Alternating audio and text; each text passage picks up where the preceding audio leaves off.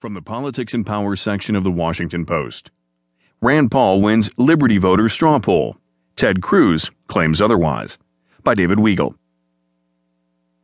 Senator Rand Paul, Republican Kentucky, came out ahead of Senator Ted Cruz, Republican Texas, in a weekend straw poll of libertarian leaning Republican activists. But the Texan claimed victory anyway. The latest gritted teeth exchange between two candidates brawling for a similar base. Liberty unites people, and I am honored to win.